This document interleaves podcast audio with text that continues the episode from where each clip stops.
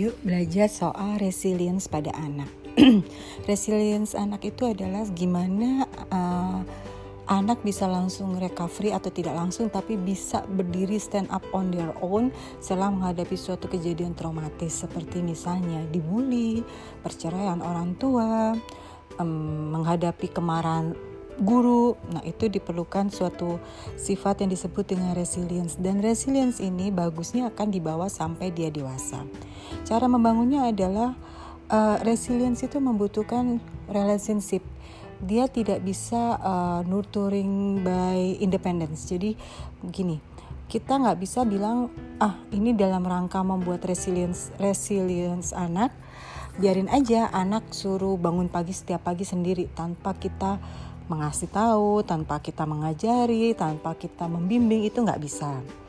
Lalu yang berikutnya uh, kita tidak kita harus mulai menyadari siapa sih orang terdekat si anak. Misalnya orang terdekat si anak adalah neneknya Nah, setiap si anak achieve sesuatu, kita bilang pada si anak, eh, saya barusan kasih tahu nenek kamu loh kalau kamu tuh begini, dan dia bangga banget sama kamu. Itu penting banget karena apa? Kadangkala anak lebih dekat kepada orang tua kita, sehingga di situlah dia bisa membuat resilience resilience dirinya. Kenapa? Nanti saya akan jelaskan di berikutnya. Kenapa perlu ada positive emotion ini? Lalu juga dijelaskan kalau perlu sesuatu boleh banget minta tolong datanglah ke siapa pun juga untuk minta tolong. Lalu juga harus dibuat eksa, uh, apa fungsi-fungsi dia di rumah. Jangan mentang-mentang kecil dia nggak dibuatin fungsi. Misalnya dibuat rutinitas. Oke, mulai sekarang tiap kam kamu bangun tidur, habis bangun tidur kamu setiap jam 6 tolong bantu uh, tugas kamu adalah bertanggung jawab pada uh, cuci piring ya misalnya seperti itu. Jadi semua tugas cuci piring yang jam 6 pagi itu adalah tugas dia.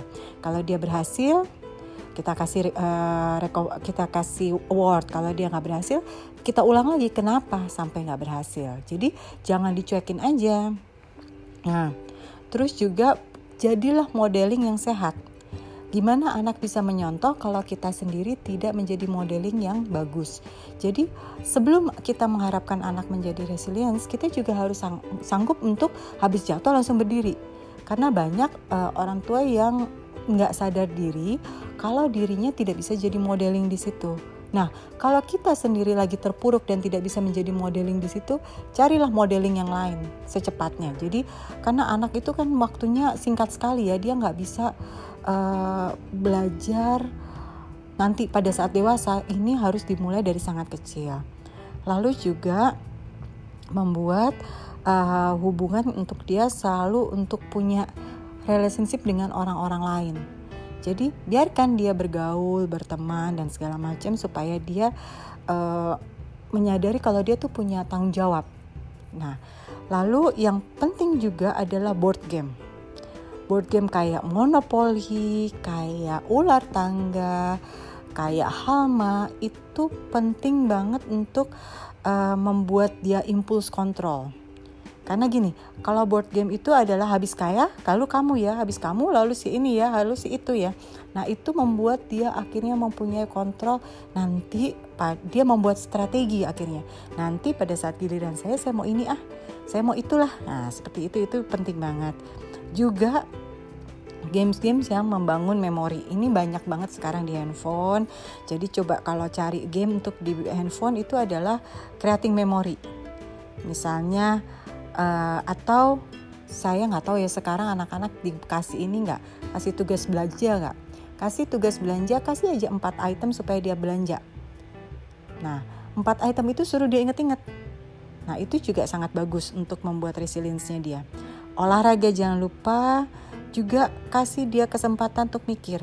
Sering-sering dari kecil sekali, biasakan anak-anak punya kesempatan untuk berpikir dan akibatnya. Misalnya gini, sekarang mama masak apa ya?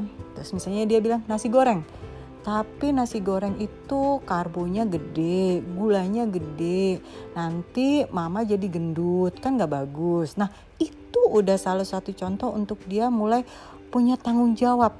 Eh kalau saya buat menu begini nanti ada orang lain yang sakit ya nah jadi itu lalu sekarang selalu encourage mereka untuk punya uh, kesempatan berpikir yang praktis. Jadi jangan jelimet gitu. Misalnya uh, hari ini kita mau ini ini ini ini buatin schedule. Untuk mencapai suatu schedule-nya itu beri dia kesempatan gimana sih supaya tercapai tugas-tugas itu.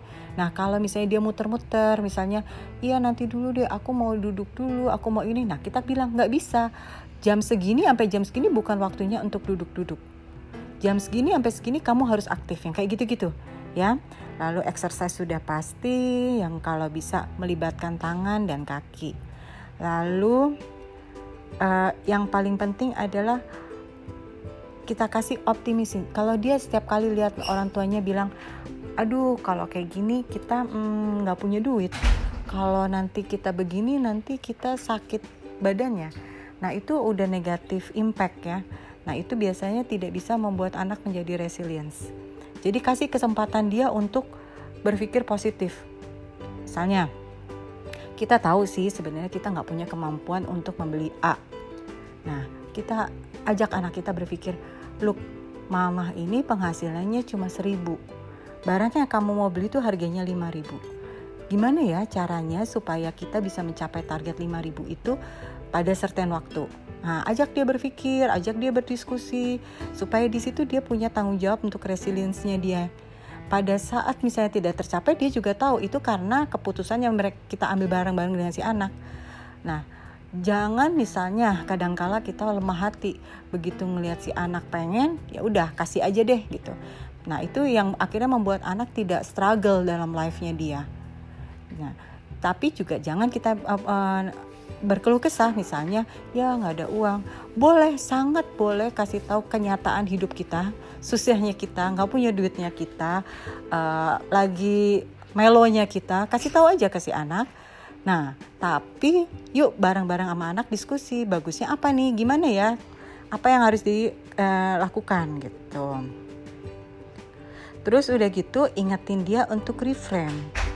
Re reframe itu adalah gimana? Jadi misalnya gini, si anak misalnya lagi down, 10 tahun kemudian eh atau lima tahun kemudian kita ingetin ingat nggak waktu kamu masih kecil tuh kamu suka begini begini begini begini nah itu yang disebut dengan reframe Kenapa? Jadi dia punya percaya diri. Eh iya ya, dulu saya pernah jatuh dari sepeda, terus bisa berdiri lagi dari sepedanya. Nggak sakit tuh kan? Iya. Nah, yang kayak gitu-gitu tuh penting.